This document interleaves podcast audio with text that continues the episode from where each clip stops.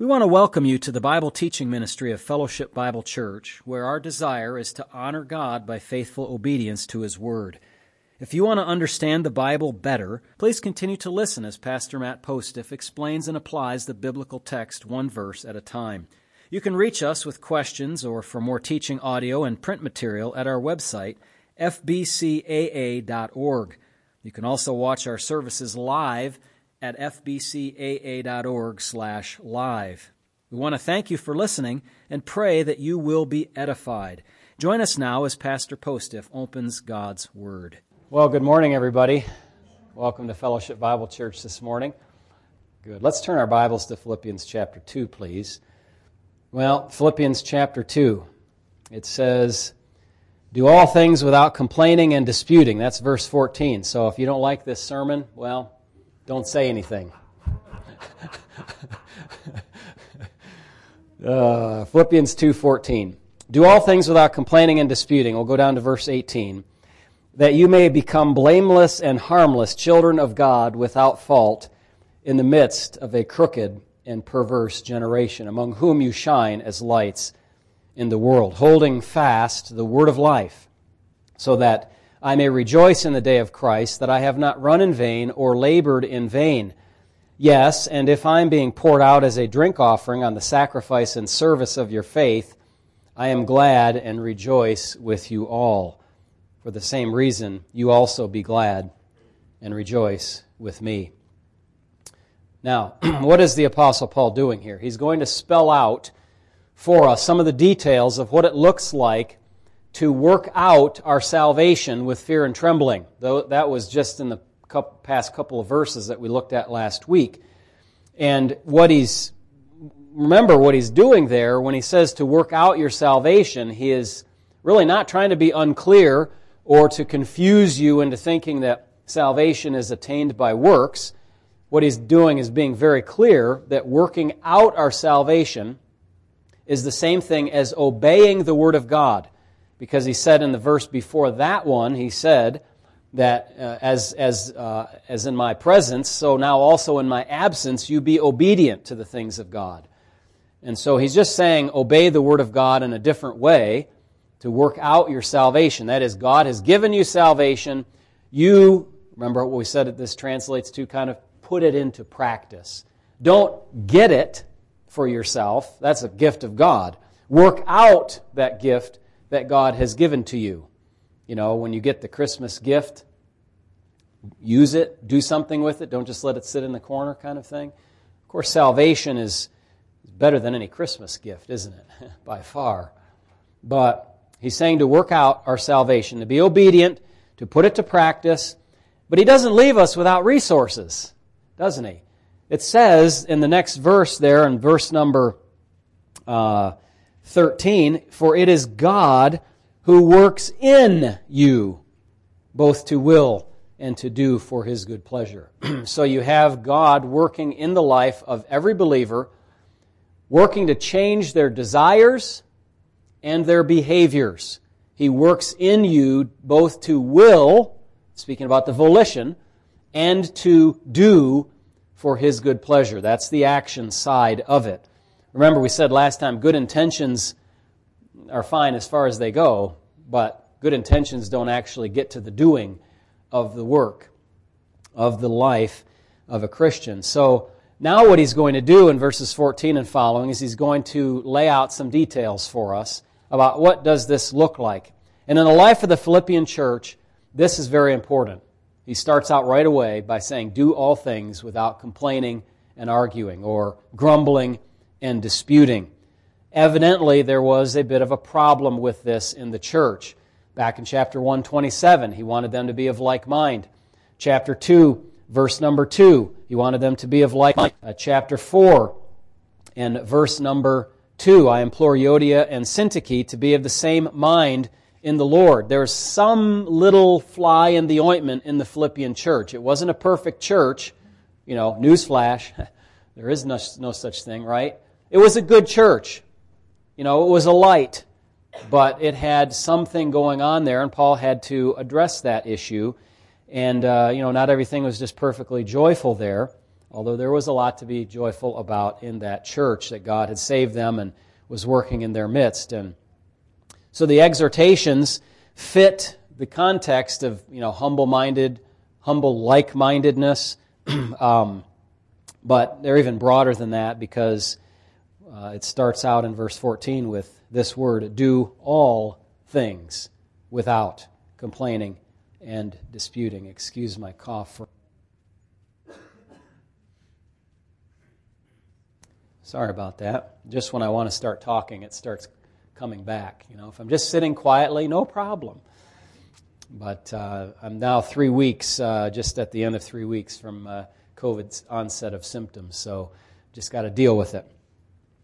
He starts out in verse 14 by saying he wants to hear no complaining uh, from the believers in the church. The sinful activities of complaining and disputing, grumbling, arguing, can be internal, actually, or they can also spill out into the external.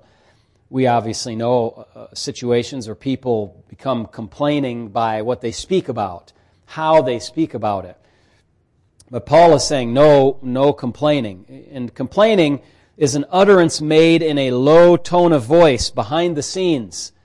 This is exactly what complaining is, and that's what the Greek dictionary calls out. I mean, it just it says you can almost you can almost feel and sense what complaining is about by just thinking of people speaking kind of in low tones on the side to their friend and and uh, they don't like something and so they have to talk to this person and this person and this person and not the person that's involved in the actual thing you know to go to your brother and speak to him but everybody else um, it's it's murmuring and actually it's a word in greek which is a word that is an onomatopoeic word. You know what that means?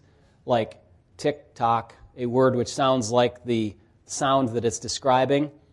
Well, it's, it's like that kind of, you know, it's grumbling, um, murmuring, like we have in English. It's secret talk, it's whispering, usually behind other people, it's arising from some dissatisfaction. Uh, you have examples all throughout Scripture John 7:12, people were grumbling about the identity and character of Jesus. Acts chapter 6 1, you have the uh, uh, Hellenistic widows complaining because they weren't getting a distribution of the food like they, like they should. You have 1 Peter 4 9, which talks about offering hospitality without complaint.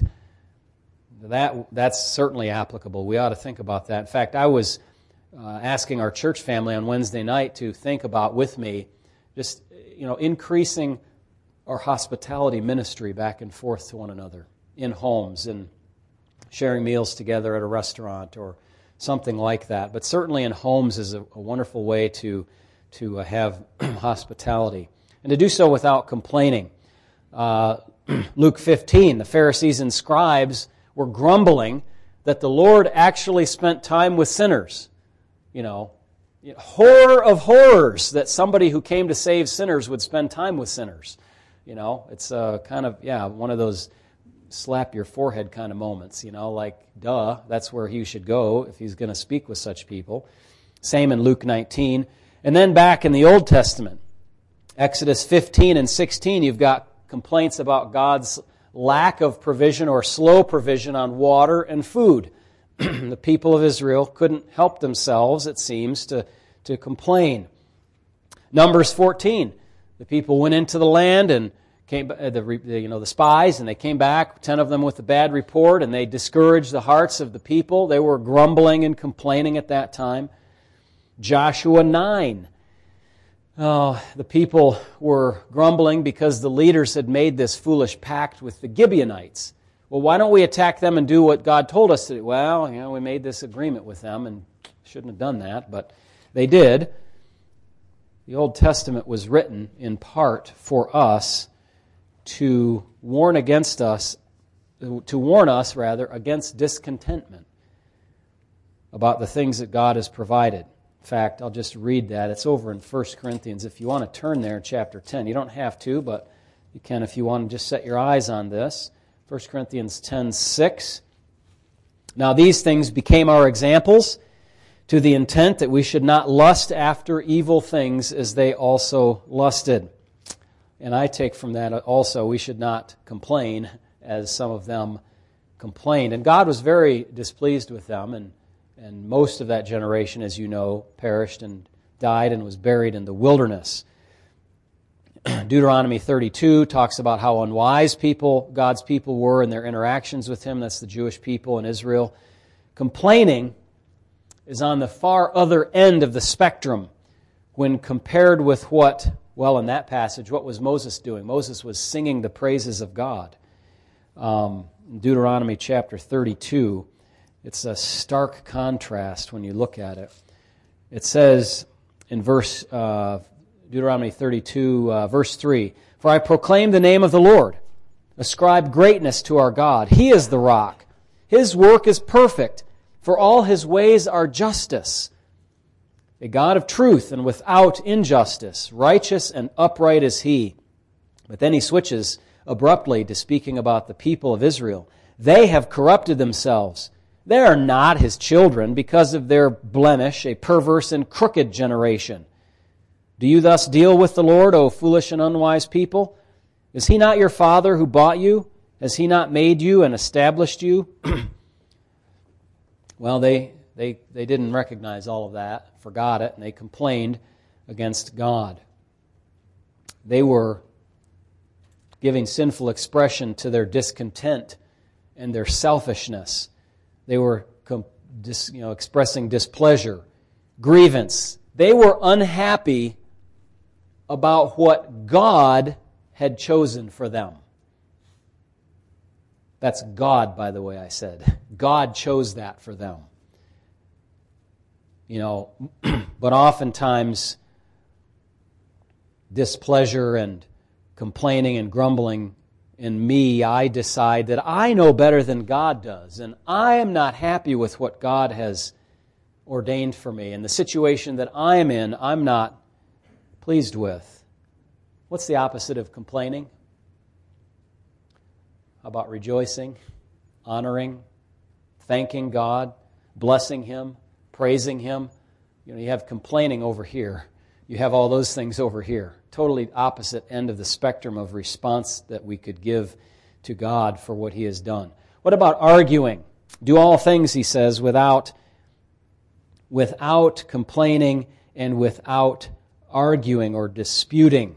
Now, this word is a broad, kind of general word in the Greek language. It just it speaks about thinking, about reasonings, uh, evil thoughts, the thoughts of many hearts. Jesus knew their thoughts. I'm just giving you some examples I have listed there on page two of my notes. Doubts, reasonings, dissensions. James chapter 2 talks about if you show partiality, you have become judges with evil thoughts. That's the same word. So it's got a wide range of meaning, wider than the word complaining does, but it clearly has a heavy emphasis on the thoughts of the person and a particularly negative contemplations that spring forth into arguments when somebody's unhappy with a circumstance. Reasoning that may come out in a, a verbally, uh, a verbal manner in a conflicting situation. you know, in the context of complaining, this kind of reasonings that are involved here are likely focused upon that complaint as the source of conflict. So you begin to think you don't like something, you're grumbling in your mind. You may speak about that. Somebody else disagrees with you. Euodia and Syntyche, perhaps. They get into an argument. And so Paul is saying, look, just cut the whole chain right at the beginning. Stop it from the start. If God is working in you to will and to do for his good pleasure, then you need to listen to that work of God and cut the complaining side of things. Complaining is a sinful expression of discontent, of selfishness, of displeasure, of grievance. Disputing is reasoning and negative contemplations that spring forth in arguments.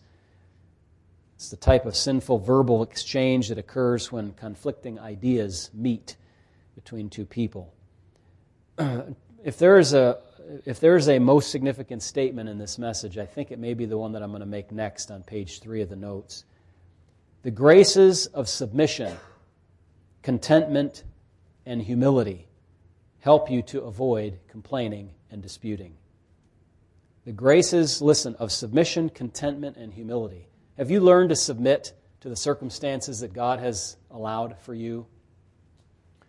Uh, I give this illustration often because I think it's important for us when, uh, for us, well, say me in the leadership role in the church, to have learned submission earlier in my life so that I could be a better leader for God's people. When I was a young man, past my past my well, actually, maybe even in my young early 20s, I learned by experience the value and the necessity of honoring mother and father. Not just simply obeying them, but honoring them and their desires, even if their desires weren't exactly in line with mine. And I am not going to go into the specifics of the situation, but it wasn't a hard, how can I say, it wasn't like there was a huge conflict or something like that, but God was working in me to learn how to submit. And that is a crucial element, even to a situation that I didn't think was just ideally the way that I would design the situation. You know, because I'm so wise when I'm in my early 20s, right? We all were there. We all knew everything back in those days, right? Seems like we we're not we're not so smart now, right? Amen. so, you know, you learn the grace of submission. You learn the grace of contentment. That's a gift from God when you learn how to be content. Paul said, I have learned. In whatever state that I am, he was speaking to these guys about, you know, thank you for supplying my needs because I've been abased. You know, I've been kind of hand to mouth, uh, not so good on the finances, and I've learned to abound. I've been in both situations, but I've learned in whatever situation to be content. Have you learned that yet? I mean, learned it, not like just know it, you know, in your head, like, I'm, yeah, I'm supposed to be that way. No, I mean, learned it, actually, experientially, the grace of contentment and the grace of humility. You know, the grace of humility is I'm not in charge. I'm down here. I'm God's servant. Okay?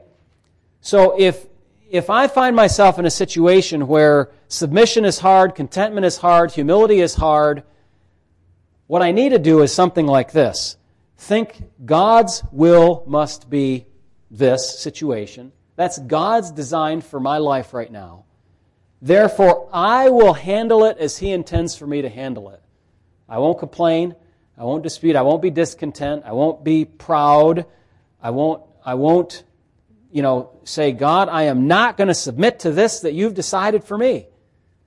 If He's decided for you to be sick right now, as He has for some of us, even hospitalized, you know, you say, God, why is it 92% that I have to make when I'm walking back and forth in this room? Why can't it be 89 and I can go home?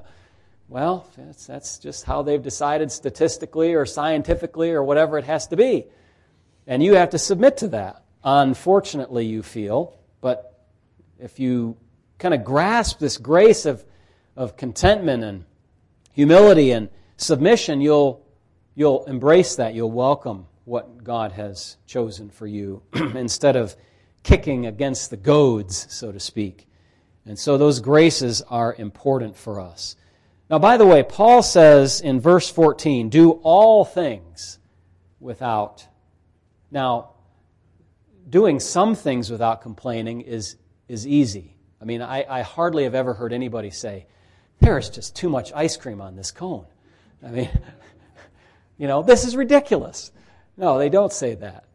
There are other things, however, that are harder to do without complaining. And it's different for everybody, right? but there may be some things that are like, you know, cleaning chores repetitive tasks that you have to do. Excuse me. Nasty jobs, things that we have to do when we're tired, hard things, uncomfortable things, we complain about those things. But he says, do all things, not some things, without complaining and disputing. Do everything. And that word, by the way, is panta, everything, all things. It's the beginning of the sentence. He's not just I mean, he's emphasizing the word, is what I'm trying to say. This is an important concept. Everything. Everything's kind of like um, in everything give thanks, and in every circumstance be praying. Uh, rejoice always. That's what he's saying. Do all things. If you want to do everything for the glory of God, 1 Corinthians 10:31, then one way to do everything is without complaining or disputing.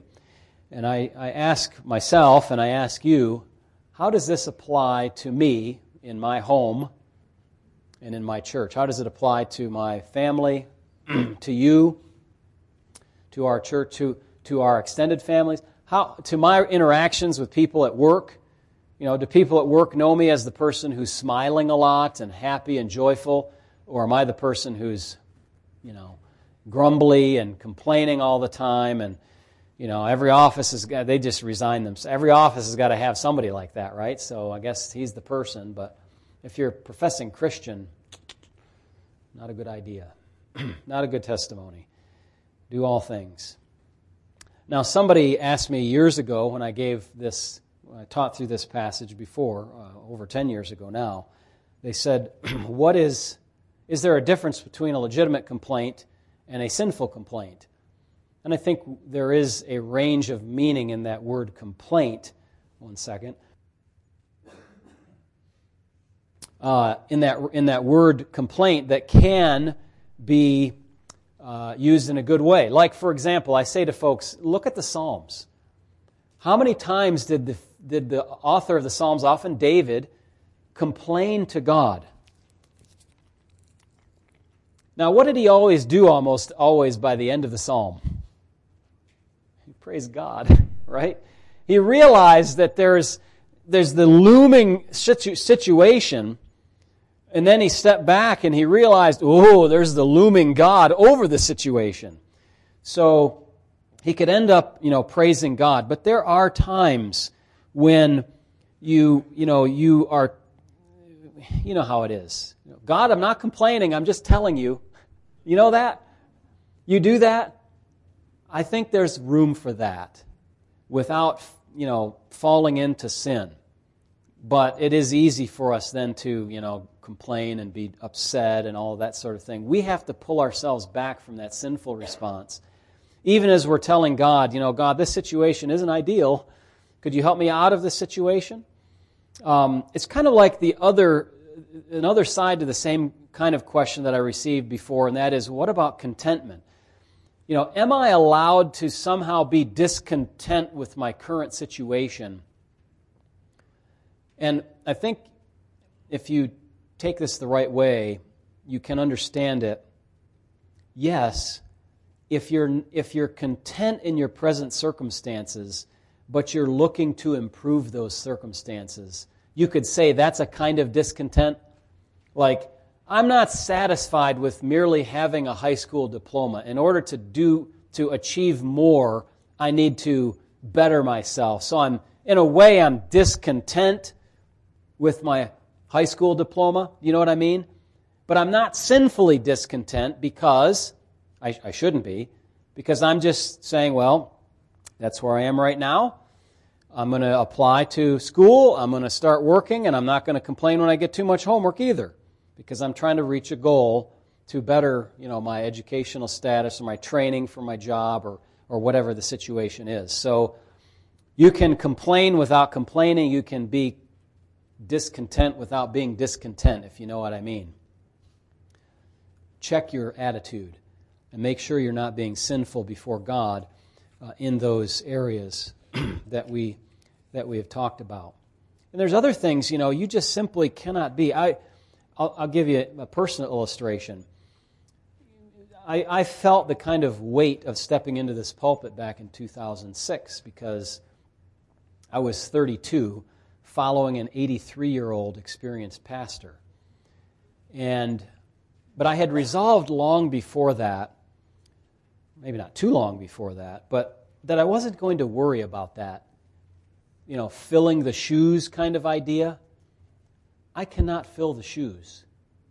I am not of the age and experience to be able to do that. And you know what? God has set me in the place that He set me. The only way, by the way, that you're going to get experience is by getting experience. There's no other way to do it. You've got to start somewhere. And so, excuse me, if you, if you uh, are 20 or 25 and you want to get into ministry, you're going to start and you're going to be a little rough around the edges. So what? That's what everybody is when they're inexperienced. But, um, yeah, the only way you get that experience. So you have to be content with where you are and say, look, I, I cannot be where I'm not. I cannot be where God has not allowed me to go yet. You know, someday I will reach, I hope, 83. But then I'll wish I was 32. so, you know, whatever. Um, there are better approaches than, than complaining and, and arguing and, and so on. What about constructive criticism or using the channels that are appropriate for making changes or confronting somebody about their sin instead of talking to everybody else about it? There are more positive things to do than murmuring and complaining. Go on to verse number 15. Here's what Paul wants us to become or to be like. This is kind of the aim of what he's speaking about, the purpose. He's not just saying, you know, don't be complaining people, but he says it this way, verse 15, that you may become blameless and harmless, children of God without fault, in the midst of a crooked and perverse generation, among whom you shine as lights in the world. Now, what he's doing here is taking us beyond common grace. Common grace is that gift that God has shed abroad generally upon humanity, where people who are in their right mind recognize complaining isn't going to help the situation. Disputing about it isn't going to do anything. You've got to get on to positive and constructive ways of solving problems rather than just sitting there and complaining about them and, and being negative and repeating over and over. That's fine. You know, you might as well do something else than complaining because it's not going to get you anywhere. But with this help from revelation, the revelation of God, we learn more than the common grace approach to complaining and arguing. It's not just an unproductive way to live, it's a sin and it displeases God. And the goal or purpose statement behind why we want to live in this non complaining, grumbling way is that we want to become sanctified, more sanctified in our walk with the Lord. Notice what he says that you may become blameless and harmless. And I think that word become is a great translation. What it's saying is, not all of us are there yet. I mean, none of us have perfectly arrived, although some are much more mature than others in our Christian walk, especially if you've just started out. Well, you can't be, you know, experienced if you're not experienced. So if you're a new Christian, you're going to be in a different state than you are if you've been a Christian for 50 years. Okay, we got that laid out, and we remember that. But um, you think about this what, what, God's trying to do in us is to make us become people who are blameless and what does he say? Harmless, children of God without fault. You're not there necessarily yet, but you're somewhere along the pathway of that. And God is in the business when He's working in you to will and to do of His good pleasure to transform you so that you become blameless and harmless and children of God without fault. Where are you on that journey? Where are you? Where are you on the road to that ultimate level of sanctification? Ask yourself that question. If your life is full of complaints, you've got some distance to travel yet, my friend. And I encourage you to, you know, you know, put on the walking shoes, the sanctification shoes, and start moving better in that direction. Complaining and arguing accord well with a crooked and perverse generation. It's kind of like today, you know, there, there's this kind of mentality out there. It's not really a positive building mentality, it's a tearing down mentality. Destroy the current order. There's no idea of what they're going to replace it with because the, that kind of mentality is not a constructive mentality. It's only a destructive mentality. Um, and so the complaining and disputing about everything fits right into the crooked and perversity, you know, perverseness of society. But those things do not agree with godliness. We're rather to become those who are blameless and harmless, upright and in harmony with God. That's our target. That's our target. Are you there yet? The point is not that we start out perfectly sanctified.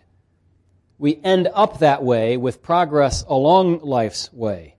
And keep moving in the right direction by obeying God's command here, by allowing Him to work through us. You know, when, when God is speaking to your conscience through the Word, telling you you shouldn't really be responding that way. Yeah, that's, that's it. Blameless. He wants us to be blameless. No charge sustainable against a person. Not, not, it doesn't mean the person doesn't ever sin, but people who sin repent and confess and make restitution if needed, and they're an upright kind of, of person. Uh, they sin less and less of the time. Harmless means without uh, impurity. It really means pure or innocent or sincere without deceit. Believers are supposed to be harmless and blameless in the middle of a moral mess called the world. Uh, maybe to put it a different way, believers should have their moral rooms clean even if everybody else around them has a mess in their room. Any believer should be able to discern the vast difference between the world and the things of God. Paul, like Moses, calls it crooked and perverse. unscrupulous, dishonest, morally twisted, distorted, corrupted, depraved. That's what our world is. In fact, the word crooked is an interesting word. It comes from the word scolios. Some of you in the medical field know exactly already. You're thinking of scoliosis, where somebody's spine kind of goes, not like straight like it's supposed to go. Scoliosis, um, the opposite of straight straight is the picture of righteousness, or, you know, that's how it's supposed to be. But when it's like this, it's like, whoa, it diverted off the, the godly path. Okay, it's, it's bad news. Perverse is sinful. Uh, it's just a, it means like out of the way of God. Somebody who is perverse is off of the right path. we use it in a little bit of a different nuance today in English, but it gives you the basic idea. out of line compared to normal. It's showing a pathology of sinfulness. Pathology, a diseased state.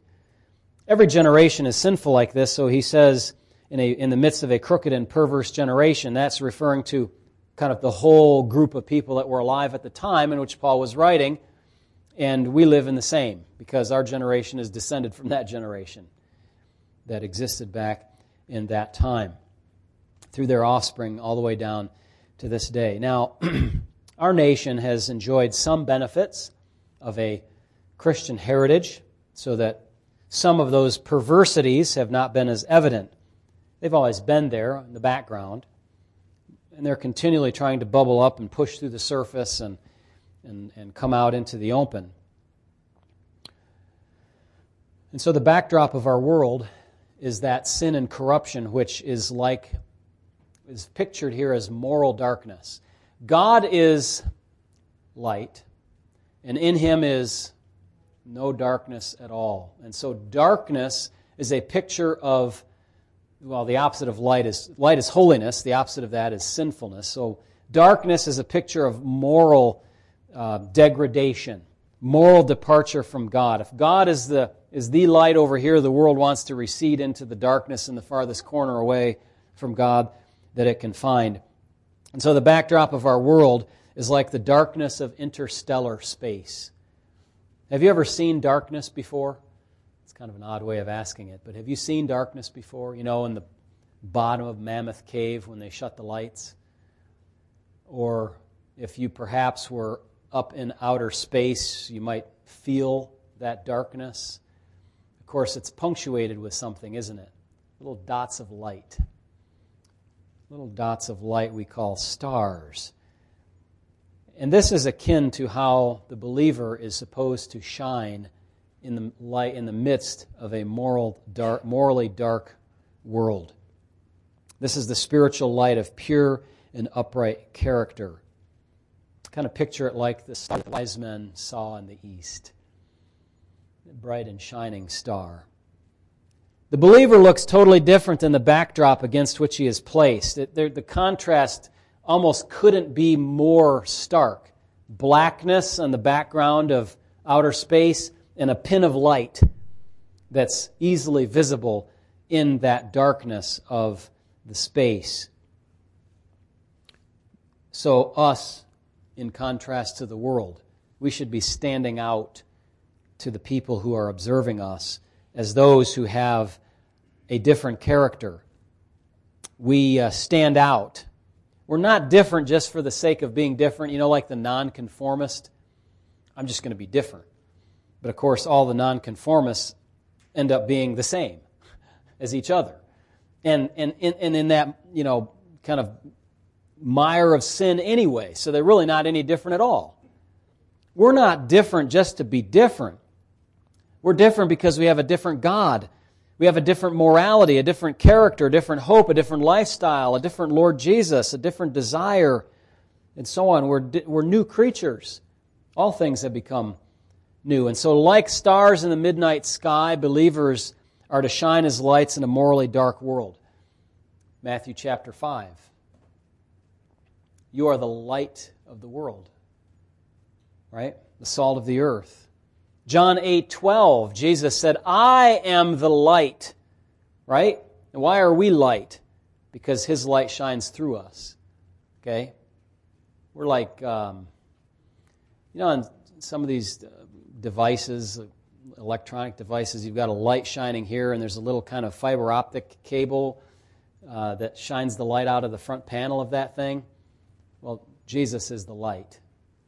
You're supposed to be the fiber optics that send the light out so that people can see it, lighting up the world. Many of us, well, uh, in fact, look at what he says here. Um, that you among whom you shine. They're, these believers were shining already. He's not telling them turn on the light bulb because you know when that happened? When they got saved. The light bulb turned on. What he's saying is up the lumens a little bit, you know, turn, turn up the wattage so that you become a little brighter. You know, not like one of those dwarf stars out there, but maybe one of the bigger ones out in the universe. More spiritual lumens shining is part and parcel of being a believer. You know, you don't hide yourself under a basket. Remember, that's what the Lord said. You don't light a, a, lamp and set it under a basket. Otherwise, what? You're a basket case. Don't do that, okay? Light the world around you. Now, I'm looking at the clock and I'm looking at my notes and I'm looking at you and I'm saying, uh oh, I better stop. So, uh, I want to I want to carry on with uh, how do we do this? How do we how can we be lights in the world? Not just like behaviorally what we do, but he tells us in, in the first part of um, 16, we do so by holding fast the word of life. And then he wants to talk a little bit about how that relates to his ministry to them and what he looks at, how he looks at his life and the end of his life. We've already talked about this a little bit. Remember how Paul he looks at the options that he has die and be with Christ, stay and continue ministering and gaining fruit. Both are good. One's better, but both are good. But he's going to look at that again from a little bit of a different perspective. Uh, and we'll have to wait until next time to see this, starting in verse 16 through 18. But thanks for bearing with me. Thanks for not complaining about the message today or its length. I'm just ending right before noon, so you can't complain about that. But in really, I mean, we work with our children, and we need to work with ourselves to be sure that we're good models to our children, that we don't complain, we don't dispute, and we don't grumble. Uh, instead, we search for the, the, the, right outlet for some situation that needs fixed or, or whatever, you know, our, our contented discontent is about or our non complaining complaint is about. You know what I mean? How we said that before. So work on that in your families. And remember, if nothing else, just remember this God is not pleased when people complain. Look at the Old Testament. Look at those examples. The people tested God ten times, he says. And uh, it was a hard, hard enough task for God to put up with their terrible manners in the wilderness. And he had to punish them for that. We don't want to be like that, do we? We don't want to be there. Don't go there. You don't want to do that. So don't be complaining about your lot. Submit to it. Have the grace of contentment, the grace of humility, and that grace of submission. Let us pray. Heavenly Father, help us, I pray, to apply what we've heard today, and may your work be powerful in us to will and to do for your good pleasure. There is a sense in true it's true, God, that you don't tell us or command us to do things that are utterly impossible, but you actually work them in us yourself by your Spirit through the Word. And so this morning I pray that we would indeed see the fullness of that work unfolding in our lives. Thank you for the kind attention of your people, those online as well, and I pray that you will bless us with obedience to this command, this directive in the Scriptures. In Jesus' name, amen.